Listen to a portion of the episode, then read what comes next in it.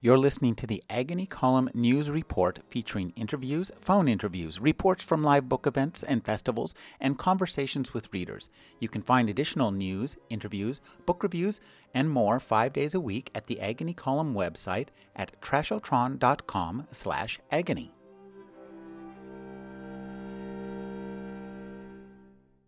The ocean has always had a hold on me, and over the years has left its mark a chipped front tooth from when I was surfing at Tourmaline in San Diego, and the board snapped back on the leash and struck me in the face.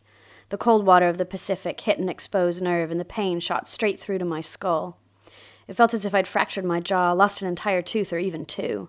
But my college roommate, floating on his board next to me in the swell, just laughed at the size of the chip. A small white dent in my thumb from shucking raw oysters on Kangaroo Island taking a break from studying Australian sea lions and sitting with a friend, kicking our feet off the wharf at American River and out over the Southern Ocean. There were bottles of Cooper's Red sparkling ale and a bucket of oysters between us. She made me laugh, and the knife jumps from the chalky, rippled shell and straight into my opposite thumb joint. A pair of pink, mottled splotches, one on each ankle, from when I was wakeboarding off St. Kitts in the Caribbean Sea. The inflatable Zodiac boat had already circled me once, dropping the tow rope, but I'd missed it. The driver, my boss, circled again, faster this time. He thought I had the rope when instead it had wrapped around my legs. As he turned hard on the throttle and sped away, the rope went with him, taking the skin off my ankles before tightening around them and pulling me under. I couldn't come up or scream. It was the kids on board who noticed. They pulled me from the water, and we watched the wounds go from white to red as the blood began to pour. In the moist heat of the tropics, I was in and out of the ocean teaching scuba diving all day, and it took weeks for the skin to start to heal. Seventeen years later, the scars look like tiny raised maps of forgotten islands. Those are the scars on the surface, the ones you can see, the ones I can touch. But as it is with the sea, it's really about what lies beneath. Shannon Leone Fowler is a marine biologist and writer.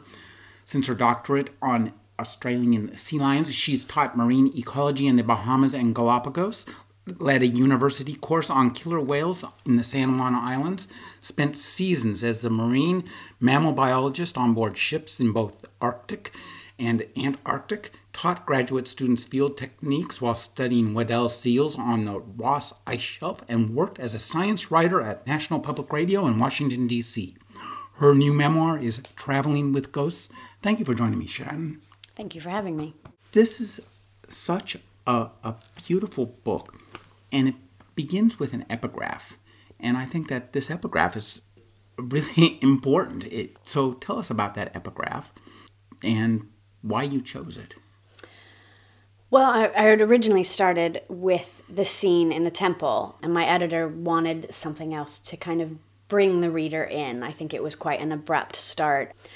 And to I'm not quite sure how I even thought of the scars. I guess for me, a lot of a lot of what people see on the surface when they see a person, they make assumptions and presumptions about what that person is a mother, uh, a marine biologist. But there's all, there, all of us have all these things that you can't see that we're carrying around. Um, and I guess I wanted to talk about that, that there are all of, all of us have lived through, most of us, incredibly difficult periods in our lives that no one knows about, that on the surface you look perfectly healthy, you look fine, unless unless what happened to you was something traumatic like a car accident that you do carry around with you. That I feel like I'm I'm carrying this around and that it's not visible to people. So I guess that's what I wanted to talk about, and that also how important my relationship with the ocean has been. It's a relationship that started early in your life. Your grandfather down in La Jolla. Mm-hmm. Yeah, yeah. So very young. My grandfather was a physical oceanographer at Scripps, and I used to spend summers down there, and I just fell in love with the ocean. I think growing up in an inland town, the ocean seemed this magical place of infinite possibilities. This is a book is a kind of a hard topic to talk about. It, it can be. I mean, I and I think a lot of people are uncomfortable talking about mm-hmm. a lot of the subjects in it. So tell us, I guess the the central incident in this book it's alluded to in the in the dust jacket so you're not giving anything away because it happens no. practically in the first part of the book no yeah i mean i didn't i didn't want to write a book where it was a surprise mm-hmm. so i wanted to kind of start there because it is it's it's the central part of the book really i mean everything revolves around that and that's the death of my fiance I was 28 years old, he was 25. We were we'd been traveling around China where he proposed and he really wanted to take a trip to Thailand to just have a break. China in 2002 was not a very easy country to travel around. It was hard work. And so he wanted to go somewhere where it would just be easy and relaxing and we could just sit on a beach. And we went to Thailand. We'd been there about a week and he was stung by a box jellyfish. We were together in the water. We were kissing at the time and he was dead on the beach within three minutes. And I was halfway through a PhD in marine biology. As I said, I was 28 years old. So figuring out how I was going to move forward after that is really what this book is is about. It's not like I have an answer at the end. It's not like everything ties up neatly in a bow, but it started the journey really in a lot of ways. Well, there is no answer because this book no. is about process. Yeah. And and one of the the things about this book is that you realize as I realized as I was reading it was that it takes us through the entirety of grief in a way that we usually don't actually see it because usually grief says bad thing happened. They got over it. Mm. now we're on to the next thing. Yeah. And this book is about you don't get over it. No. No well i, I think a lot of us who've lost people don't feel like you do ever get over it over it. I think a lot of times that's it's a fallacy it doesn't really happen um, I don't think I will ever recover, move past, or get over Sean's death. I think it's been absorbed into who I am, and I'm a different person because of it. It's less overwhelming and constricting than it used to be, but it doesn't mean I don't miss him. Um, but exactly what you said is is one of the reasons I wanted to write the book. That I felt like I saw a number of movies and I read books about people who'd lost lovers and the really intense grief takes place off scene it's and it's quick. You know two scenes later they're dating they've they've learned some life lessons they're a stronger person because of it they're moving forward. And i just felt like that was not reality. Um, and so i think when i first started talking about writing this book some people wanted it from the present day looking forward you know what i've learned how i've grown. And i really wanted it much more immediate. I wanted to be in the thick of the grief in the months following Sean's death, and I wanted to stay there. I didn't want to fast forward 10, 14 years, whatever it was, and be able to talk about it from this perspective. I wanted I wanted to communicate what it was like those months because I felt like that was something missing in a lot of books and movies that I'd read and seen after Sean's death. The immediacy and the intensity of this book is amazing and I think as we read it, the the tension that you create, we know pretty much everything that's going to happen, but the tension that you create create by going back and forth between the period immediately after Sean's death and of his Sean's death and before, and to your uh, grieving travels afterwards, it's you juggle that tension really well this seems like that must have been an amazing amount of work. It was a lot of work to get the structure right. Mm-hmm. Um, it's I wrote the pieces in a different order. So I wrote all of the Thailand stuff first. I had to write the Thailand stuff first. I had to get that out of the way. I had to get it down. Um, so everything about Sean's death, I wrote first.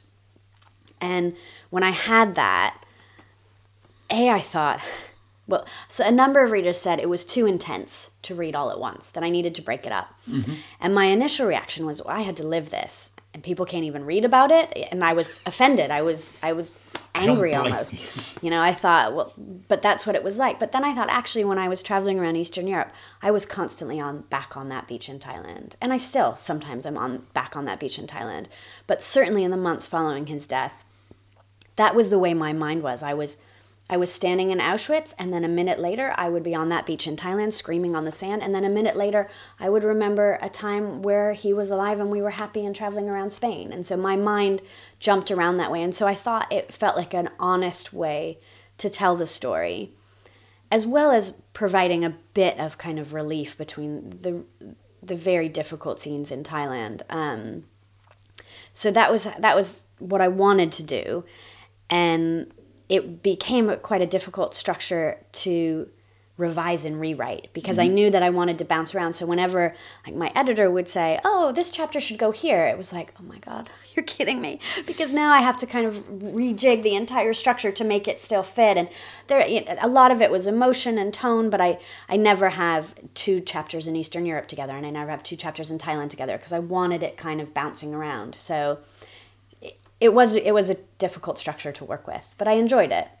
You know, it strikes me when you were talking about that, and as I read the book, I, I made this note several times that what happened to you when Sean died was that you became, in a sense, I think, unstuck in time. That mm. that's what grief does to you. Mm. That it it unsettles your memory and your perception of the present so much that at any moment you might be reminded of the past or hurtled forward into mm. a possible future that you know you're not going to have. Mm. Yeah, no, I think that's a very good way of putting it. Certainly, the when I think when anyone goes through a trauma event, we know that it feels like time slows down because you're actually laying down more memory. Your brain goes into like a hyper overdrive, and you're laying down more memory per time unit, so per second, if you want to say, so that when you look back on it, it feels like time slows down. And then I think from that moment on, your sense of time is completely unreliable because one thing that I that I say in the book and that I just wrote in an essay is it's the strangest feeling of that time has slowed down and sped up at the same time. Like you feel like you blink and a week has gone by, yet sometimes the hours just seem to take forever. So I think saying unstuck in time is a is a really beautiful way of putting it because it it's hard to stay rooted in the present and your mind is constantly going back to the past, going back to the future that will never happen. And I think your your whole sense of time does become quite unreliable. So you, you no longer feel like you have a good gauge of how long an hour takes. I mean, when I was at the police station the day after Sean died, I didn't have a watch and you could have told me we'd been there 20 minutes and I would have believed you. You could have told me we'd been there 8 hours and I would have believed you. And my sense of time was that off that I really couldn't tell. There's at the prose level in this book you had there's a certain kind of uh, de- raw declaratory nature to the sentences. And i know that you were keeping a lot of journals throughout this experience. How much did you draw on those journals? I drew on my journals a lot. Um, i use my journals to to help remind me of certain incidences, details, certainly. So when I say in the book how much I paid for something, it's because I know because I wrote it in my journal.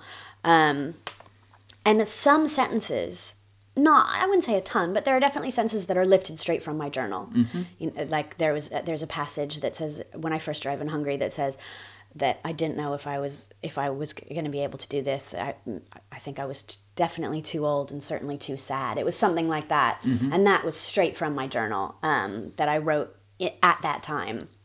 So some of those some of those sentences are, are lifted straight from, and I think I guess. I, just, I like short sentences. I like to be clear. Um, I think some of that's just a personal style thing. Well, I think too, it allows you to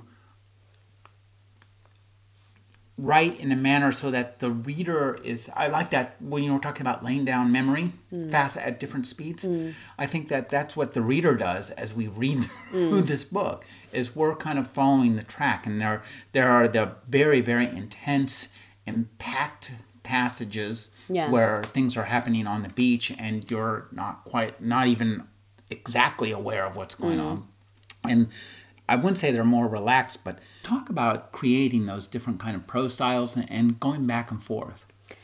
Well, like I said, so I wrote. I tended to write the countries all in one chunk. Mm-hmm. So I didn't necessarily write the book in the order it is at all, but I wrote all the Thailand stuff first. I had to write that first. Emotionally, I had to get that out of the way and I had to get it down, and then the book kind of took place around it. And so that's probably part of it, but I think it's it was also the intensity of Thailand and Thailand, I was not keeping a journal. You know, I was, I was certainly not writing in my journal that week after Sean's death. So I was very much relying on my memory. Um, I'd written some things down. I had to write down a firsthand account of his death for his insurance company, I, and I'd filled four pages there. And as soon as I got back to California, I wrote everything I could remember down about Thailand. So that would have been um, in August. That's the same month he died. When I got back here, I wrote down everything kind of about the day before, about what we'd eaten, about what we'd done. Um, and so I, I, I did have those things to rely on. But I think. Why were you writing? I think when you lose someone, you want to be able to hold on to everything. You're scared that you're going to lose something else. And so one, when I was traveling around Eastern Europe, I had journals and I had a Lonely Planet guide. And anytime I would remember a story about Sean, something funny he said, something we did once, I felt this panic. I had to write it down because if I didn't remember it, I might not ever remember it again and it would just be gone forever. So I think there was just this kind of compulsive need to hold on to any part of him that I could. So that's why I was writing stuff down. But I think I think because of the way my memory worked in Thailand and Eastern Europe, that's reflected in the passages. So Thailand was really this incredibly intense second to second life or death situation mm-hmm. where I was trying desperately to save him. Um, and then even a, even after he was dead and I had I knew he was dead, it was still an incredible. People were speaking to me in a language that I didn't understand. They were asking me to sign something. I didn't know if I would be blamed. They wanted male witnesses. It was the intensity of it was was almost unbelievable. Whereas in Eastern Europe, time a time was on my side, and I had lots and lots and lots of time, and I had no one to speak to, so I had all this time by myself, and so I it was a totally different pace of living than I'd been in Thailand. You know, I sat down and I would just write about what I saw in a cafe, um, what what something what the cafe smelled like, what the sounds of um, the man's laughter next to me was like, what what brand of cigarettes he was smoking. Um, and I think because I was still going back to that beach in Thailand, I needed that slowing down, that absorbing the details around me, that taking notice of things. Because in Thailand, um, especially the night that he died, but even in the days following, I think your memory works in such a strange way because there are some things that are crystal clear. Like I remember the young female's backpacker's hands compressing Sean's chest. I remember exactly what they look like. But if you were to ask me how many people stood in the crowd around me, I wouldn't be able to tell you. I could guess, but I wouldn't even have a very. I know there was a crowd around us. I don't really know if it was a big crowd because I was so focused on what was ahead of me that I have these kind of black spots of what was going on. Um, whereas in Eastern Europe, I'm sure there were things I didn't notice, but I, I was I wasn't in that kind of hyperdrive, so I was really slowed down. I think that the details in this book really make a, a big difference. The details of, I mean, and some of them must be really have been filled with emotional weight for you. I mean, I, there are certain details in this book that um, some of them associated with Sean, but some of them just out of the blue, like the the the turtle in yeah. the in the aquarium. Yeah. I mean, that stuff that just tore me apart. Yeah, so I still know, find the, the turtle hard. yeah. Talk about finding those details and and I guess experiencing them again emotionally. Did you have you must have relived this many times as you wrote this. I have, yeah. yeah. I certainly got to the point where I kind of felt like I was done reliving it. I was ready to stop reliving it. Um, I think, again, I think when someone dies, it's almost like you're. It, it felt physically like my nerves were kind of super sensitive, you know, almost as if the first layer of skin had been rubbed off. And they were. It's it's yeah. It, it's a it would there's a book by a uh, famous guy Bessel van der Kolk. The the the body keeps the score. Okay. It's, this is trauma. Yeah. These physical marks yeah. in the brain. Yeah, and that I mean that's what it felt like. It mm-hmm. felt like things were more intense. Things were were more shattering. Things were so something like the turtle was was that much hard. I mean, I would have found the turtle hard before Sean died, but it, it was it made like I think because I was already so raw, it made it that much more difficult. And I think again when someone dies, you, possibly wrongly, but often you're applying meaning to things. Mm-hmm. You know, you're finding metaphors. I mean, the lyrics of every song seem to be speaking to you. And so you see something like the turtle, and it's hard not to feel like you're the one trapped in this ridiculous concrete tank and how many years is it going to be? You're beating your head against the side of the wall before you're going to get out.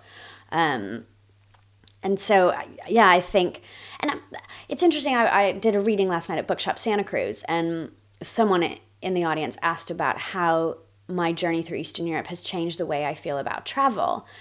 And i think the the biggest thing that I've realized since kind of writing this book, because it was a number of years later that I wrote the book, is that in this day and age, I would probably have my phone and it would be a totally different journey. I would have been in constant contact with my parents, I would have been WhatsApp, messaging friends. Every time I was lost, I would have pulled up a Google map because that's how people travel now. They get a SIM card, they and it would have been I think actually a much less rich experience. I think I needed that time away from the Western world and my family and friends. I needed to be by myself. And although it was very hard to interact with the locals, I needed that interaction, you know, to ask someone for directions instead of just pulling up your phone and being looking looking down at a screen. Um, but I think you asking about the details and kind of noticing those details and, and being open to that and being real, it's because I because I didn't have a phone. Mm-hmm.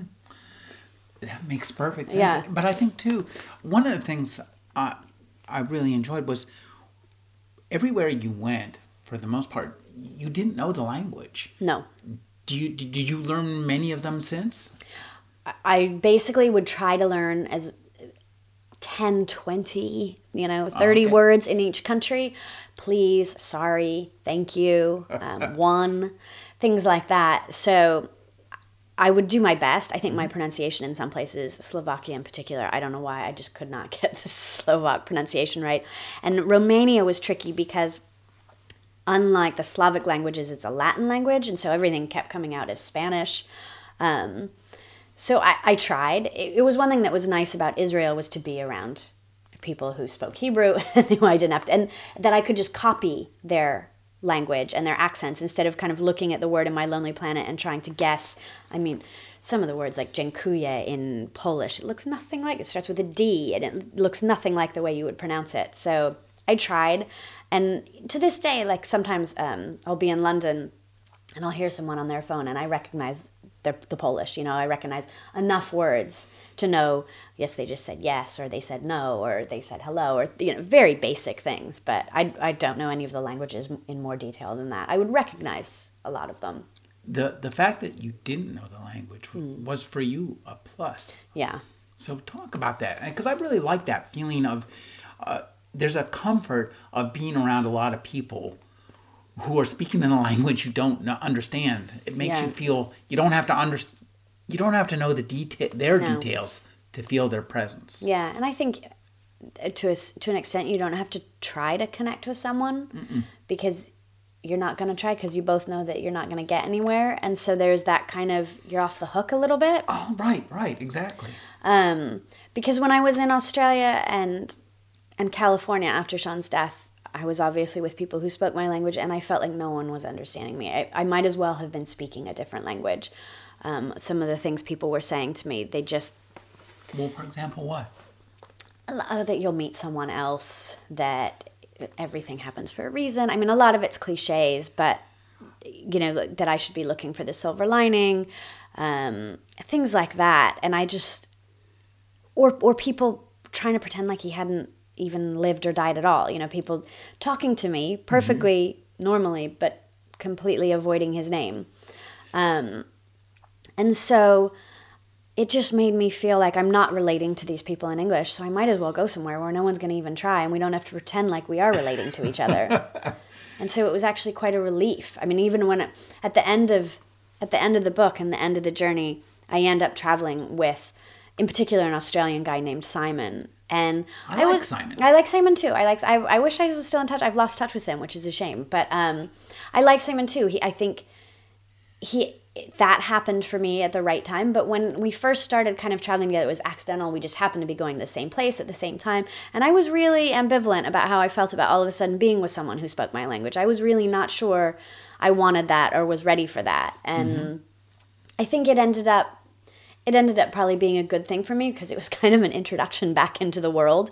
I mean, Simon, I, I traveled through Bulgaria with Simon, and so it was the last country I went to kind of in Eastern Europe. I still went to Malta, and then I met my mom in Spain. But um, I think it was kind of a half it was a good halfway point it was like okay i can hang out with this one person speaking english now maybe i'm ready to go back to the world well i think too that by covering so much distance by going to so many places with so little planning you gave yourself a distance from the world mm. and in that distance you were were able to i think rebuild yourself and you needed that distance that space to yeah. rebuild yourself back out to the rest of the world.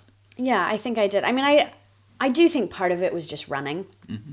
and I, I, w- I was aware of that. And there was this funny part of me, and I I can't explain it. Certainly, as a scientist, it wasn't rational, but I. I almost thought I was going to find Sean again. Like, I thought, I think his death seemed so improbable mm-hmm. and so unlikely that finding him in some church in Romania seemed like it was just as much of a possibility. And I knew that wasn't going to happen, but I talk about it a little bit in a book. Right, I, I remember that. You know, and I'm actually scanning guest books for his name or mm-hmm. for someone from his hometown. And I don't know, maybe I didn't think it would be Sean, but it would almost be like someone exactly like Sean. I don't know. I mean, it was ridiculous, really. But I think I also, maybe, it, it's a funny thing. Maybe like a, a year or two after after this, I was in South America and I was traveling. And I just kind of felt bored. And I love South America, and I it was it was a great trip, but I kind of felt bored, and I realized that there was just this intensity of my life that had gone, had lessened a bit, and I think there's something about going through an incredible, incredibly good or incredibly bad, and in my case, it was an incredibly bad event that the intensity of your life is magnified. I mean, it, it's kind of like what we've been talking about. The, there's this raw sense. And so it was, I mean, it's almost, it's almost like you're, I mean, I can, I can imagine it's almost like being on drugs. You know, it's that kind of thing. It's like this level of intensity that it's hard to kind of everything goes back to black and white mm-hmm. and you feel like you've lived in color. Even if it hasn't been a good experience, it's been this incredibly intense experience and that is that can be kind of hard to come back from sometime but but yes i think i needed the distance i needed the space i needed the time and i am very aware how lucky i was to have that there's plenty of people most people in the world who would have been in my position and lost someone who would not have had the privilege of being able to take off for a few months and have that distance. I appreciate it. A lot of people might not have wanted to backpack around Eastern Europe either. That might not be their idea of of how to get over something really difficult. But um, I, I do feel lucky that I was allowed that time in that space. We'll talk about uh, Eastern Europe. I mean, why that decision? That did, that is a that's a doesn't race to the front of the moment. No, but so I I talk about it in my book very briefly. Um, it was really by default. So Sean and I had met in Western Europe and we'd traveled around together there. He was from Australia, so we'd traveled around together in Australia. He died in Asia and that and even after his death, I had mm. not had a good experience in Asia. After that, I had great great experiences beforehand. Um, last time I'd been in South America, I'd been mugged, and it, I thought about Africa, and it just seemed a bit too intense on my own. Mm-hmm. Um, so it kind of just it felt like I just crossed off all these places, and what was left was Eastern Europe. So it was really not something. It wasn't a calculated decision to go find cultures that dealt with death differently. That was completely accidental. I wanted somewhere cold. I wanted somewhere inland. I wanted somewhere I didn't speak the language and it needed to be cheap. The visuals in this book, the things you describe, all have a huge emotional weight. Mm. Yeah, and what's really called for is to a certain extent some numbing out. Yeah. That pain yeah. is very intense. Yeah. And that seems like the right choice to make. And I, people, I was sending long emails and postcards back home while I was there, and a lot of people said, "You've you seem to have ended up in a place that's strangely suited to your mood." Because Eastern Europe, I mean, it was cold, it was freezing when I was there, it was winter, but it's they're quite cold cultures, they're quite distant cultures. Um, there there's a lot of of space in between people. I mean, it was one of the things when I thought about where I was going to travel. I thought Latin America is it's just it's too in your face. You know, people want to they're friendly. They want to get to know you. They, and people stand really close to you and and Eastern Europe doesn't have that. I mean, everything there's this distance, there's this space between people. And so it's what I wanted, it's what I needed, and it ended up working out really well for for me at that point in my life. You are have spent a great deal of time in the Monterey Bay area. Mm-hmm. Yep. And so uh, there was always in the back of your mind always this place to come home to, which was uh, to a degree your home. Mm-hmm. So I'd like you to talk about how the Monterey Bay area, how you perceived home when you were all these places who were not home. Well, I guess so. I I was halfway through my PhD PhD at UC Santa Cruz, and I'd been I had a condo in Capitola where I was living. I'd lived on campus as a grad student my first year, which was amazing. I'd running through the redwoods, um, and I love Santa Cruz. I have always loved Santa Cruz. But when before Sean died, I used to do these runs, New Brighton State Beach. I would run up and down the cliffs. I would run along the water, and my lab had moved down to Long Marine Lab, so it's literally like right you you know you hear the sea lions, you hear the surf, and it it's amazing. It's beautiful. I mean, people pay a lot of money to live here, but after Sean died, I could not face the ocean, and so. I guess one thing that I like about Santa Cruz is there's you can go inland and you've got these amazing redwood forests. And so that's what I did. I, I ran inland and I stayed away from the coast. But I kept, I mean, I, I guess I kept it in the back of my head um, the whole time I was in Eastern Europe as I knew if I knew I wanted to try to go back to my PhD, which would mean going back to Santa Cruz. And I wanted to do that. And I I guess I just needed a bit of time away from it. I think Santa Cruz is so wrapped up in the ocean. It's such a part of what Santa Cruz is, you know, the surf culture and the Monterey Bay Aquarium. And I mean, the, the amazing animals and sea life. I mean, you know, you, you go for a walk on Westcliff and you see sea otters and you probably see dolphins and you see pelicans. And we, it really is it's such a fantastic place from a, from a natural scientist point of view.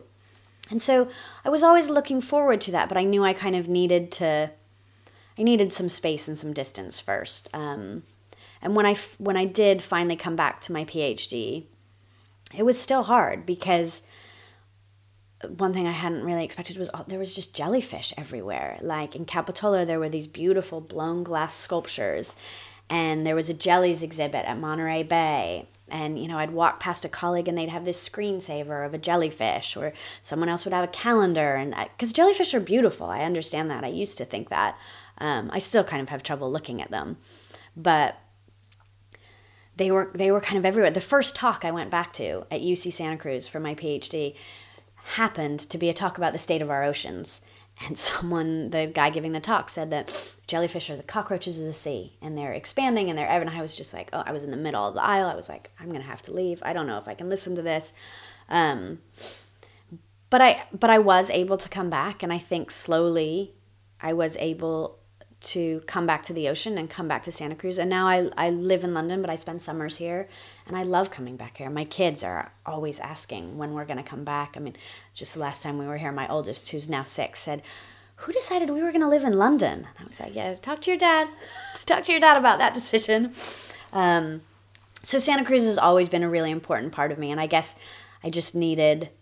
I needed to reconcile myself with the ocean after my fiance died there before I could come back to that in a sense, I think this book is about two love affairs. Mm, yeah, you, definitely. You and Sean, and you and the ocean. Definitely. And I think that's uh, tracing the arc of those two is it's beautiful and it's powerful, and, and your tentative reconciliations with the ocean as you go through your tour mm. are really those are really powerful little pieces mm. of this book and when you were there did you in the moment, did you realize how important those those moments were to you? I did, yeah. I mean, I, I think because I had the PhD that I, I knew I wanted to come back to, I was consciously trying to get back into the water. I mean, I had this idea when I originally booked the trip. I thought I would go through Eastern Europe, I'd visit the two wonderful women in Israel, and then I'd spend some time in Malta, and I thought I'd go back in the ocean then. I'd fall back in love with the water. I'd finish in Spain where I met Sean. My mom would meet me there, and I'd come back to my PhD. And of course, it didn't work like that. Um, I got to Malta, and I was nowhere near being ready to get in the water at all. But I, I tried to take these little steps. So I went to the aquarium in Croatia and I took a ferry in Croatia, which was the first time I had been on the water since coming back from the island that Sean died on. Um, so it, those things were pretty conscious. I thought I would get there faster, but it took me a lot longer. Uh, isn't that always yeah, yeah. the case? Pet names. Oh yeah, yeah. There yeah. are a lot of pet names in this book, and Yeah. that's kind of a theme. Yeah, I and I never liked Miss. I never liked it, but yeah. He had pet names. Everybody had pet names. Is that something? I mean, that's an interesting, uh, I guess, observation of yourself. And uh, but I think everybody has pet names Yeah, for those I in their think lives. so. Yeah, def- I mean, I all of my kids still have nicknames, and Sean definitely. I mean, he made up most of the nicknames for his friends, and he certainly made up. I mean, well, he didn't make up Miss, but he certainly stuck by Miss, no matter no matter the fact that I didn't like it at all. Um, and it was just so characteristically him. Um, I know it, it's a little confusing for some readers at first because it's not a very common name, and I really, God, I really didn't like it when he used it. When, um, but I don't know, it was just so him, and I couldn't write it without using it. You know, the dialogue would have just felt wrong and fake if I hadn't used it because that's who he, he used my name. He used that name a lot for me. I love in this book, one of the, my most favorite aspects of this book was I, I was halfway through and I loved these two Israeli girls. Yeah, you know, they're amazing. They're amazing. But it was halfway through before I actually learned their names. And Yeah. I think that that was a wonderful decision on your part. well, thank you. So talk about these two women. They they are amazing people. Do you, you must still do you have you talked to them recently? So I, I speak to Talia all the time, all the time. I'm trying to get back in touch with Anat right now because I've lost, I've fairly recently lost contact with her, and so I'm trying to get back in touch with her now. But Talia just had a baby, and so I sent her some clothes from my youngest, who's also a girl, um, and I sent her the book. took a long time to get there, and I kept saying, I sent it weeks ago, until I kept saying, This is Israel. It's no surprise. It's Israel. No need to worry. But it finally got there. So, um, yeah, I talked to her quite a lot. And I know I'll see her again someday. I would love to take my kids there. Um, I'd love for her to come to London. What was that? Your trip to Israel is amazing, Yeah, and it was amazing. it's very powerful and fits in perfectly the context of the book, especially Mm. this uh, perception of danger. Yeah. And I- I mean, my parents were not happy about me going there, but You went at not the best time to travel no, to it, Israel it was a really bad time. I mean, it was probably one of the worst times. It was really the height of the violence. Um, and it was pretty intense. Um, I think, yeah, certainly it, it's it's quite a bit safer now. Um, but I think I would never have gone if I hadn't been visiting those two girls. You know, I wouldn't have. It wouldn't have been something I would have done on my own. Although, who knows? That's that's. I, I went a lot of places that I probably shouldn't have and wouldn't have otherwise. Um, but being there with locals, and especially Talia, I stayed with Talia's family, and she was very, very protective of me. I mean, I think we were even more cautious than she would have been if I hadn't been there because she kept saying, one traumatic event is enough for you right now. You do not need to be in the middle of a suicide bombing or something like that. So it was, yeah, it was a very intense experience. And it's something that I'm, I guess I'm always surprised. Some of the reviews are picking up on the relationship and, and, and, remark really remarking on how amazing those two girls are and like how many 21 year olds would have done something like that you know kind of insisted on getting involved in someone else's tragedy and not taking no for an answer and i think they are just the most astounding remarkable young women to do that um, And I honestly do not know where I would be today if they hadn't. I mean, I certainly would have signed that document. His death would have been declared a drunk drowning. I think a lot of things could have ended very differently. Let's talk a little bit about the, the cause of this. Uh, the box jellyfish, this is one of the planet's deadliest animals. Mm-hmm. Um, and not a whole lot of warning about this. So, Todd, no. I mean, this is a very this is an interesting uh yeah well i mean there are so many ironies unfortunately the irony that i was a marine biologist and my fiance died in the ocean um, the irony that he was australian and box jellyfish are really from australia mm-hmm. and they mm-hmm. were thought to be confined to waters off north australia and that he was all the way in thailand and ends up getting killed by a box jellyfish so previously many years ago, box jellyfish were thought to be confined to waters off North Australia. There were very predictable seasons, and Australia had gotten really good at coping with this. So they used nets, they shut beaches, people wore stinger suits, there are vinegar stations. There's a lot of education, a lot of awareness, and there are very few fatalities in Australia because of it. Very few. Um, with global warming, the populations have expanded, the seasons have become much less predictable, and the territories are everywhere. So, I mean, you're talking all over the tropics now. And when Sean was killed, he's only the second documented foreigner death in Thailand that was officially recognized to be a jellyfish sting.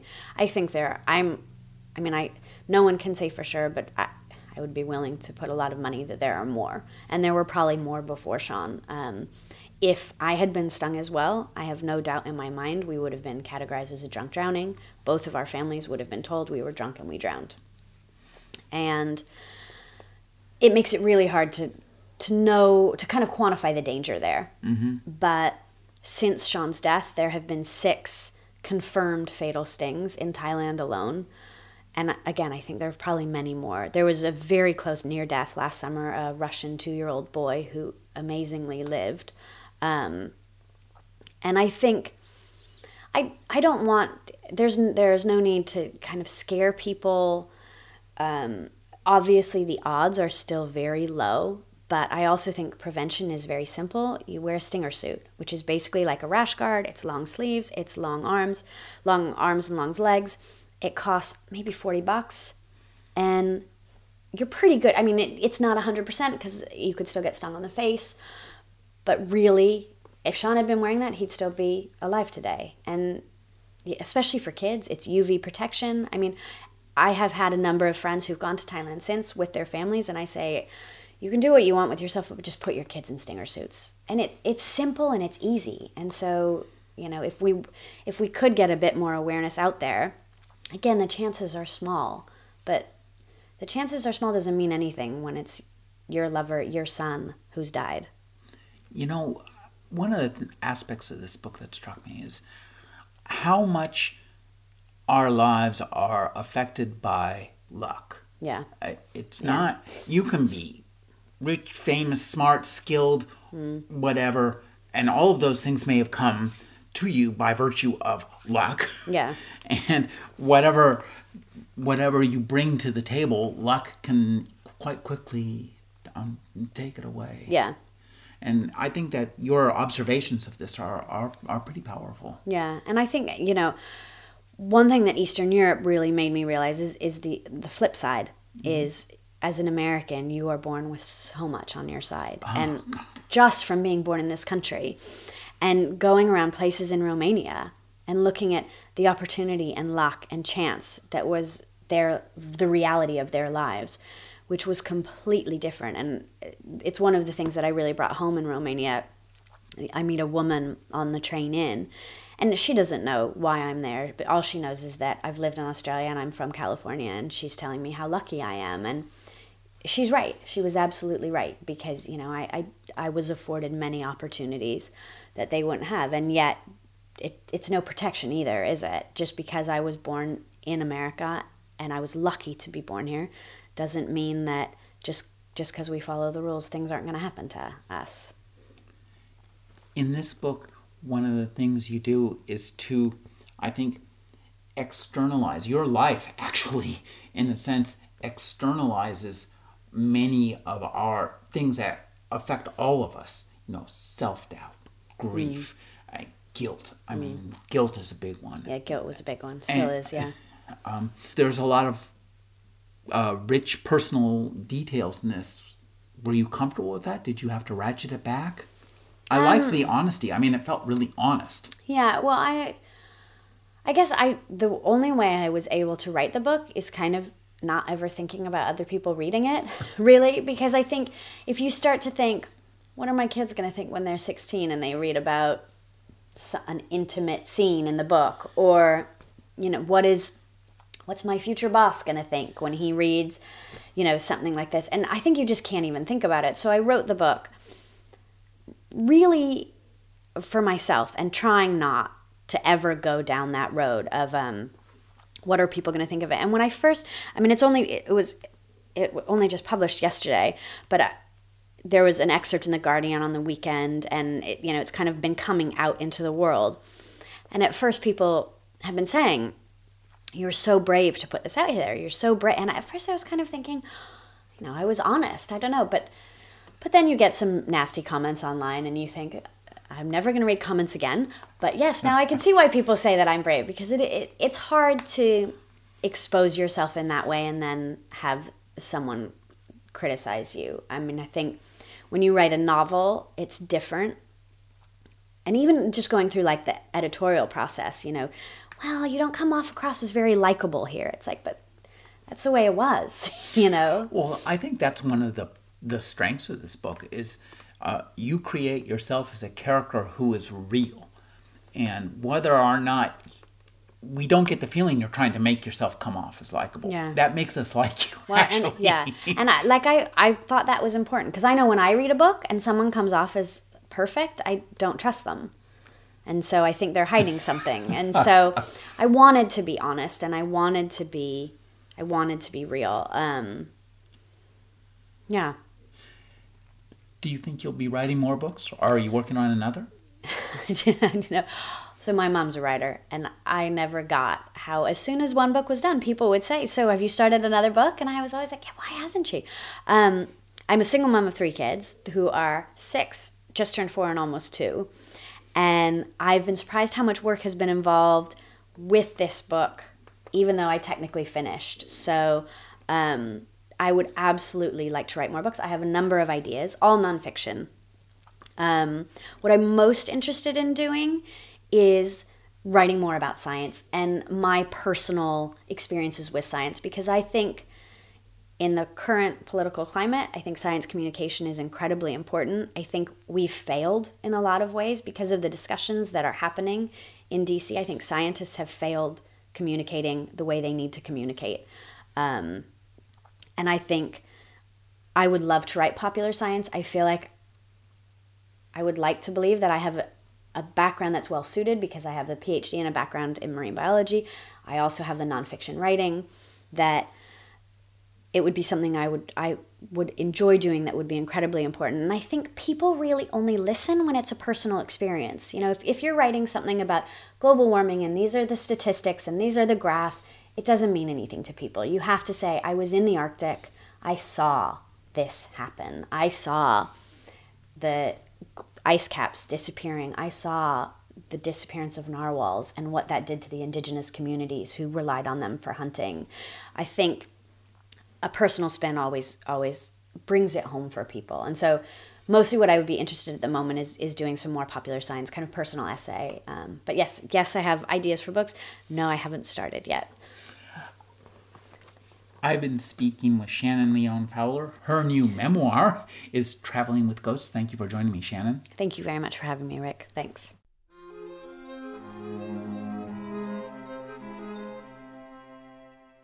You're listening to the Agony Column News Report featuring interviews, phone interviews, reports from live book events and festivals, and conversations with readers. You can find additional news, interviews, book reviews, and more five days a week at the Agony Column website at trashotron.com slash agony.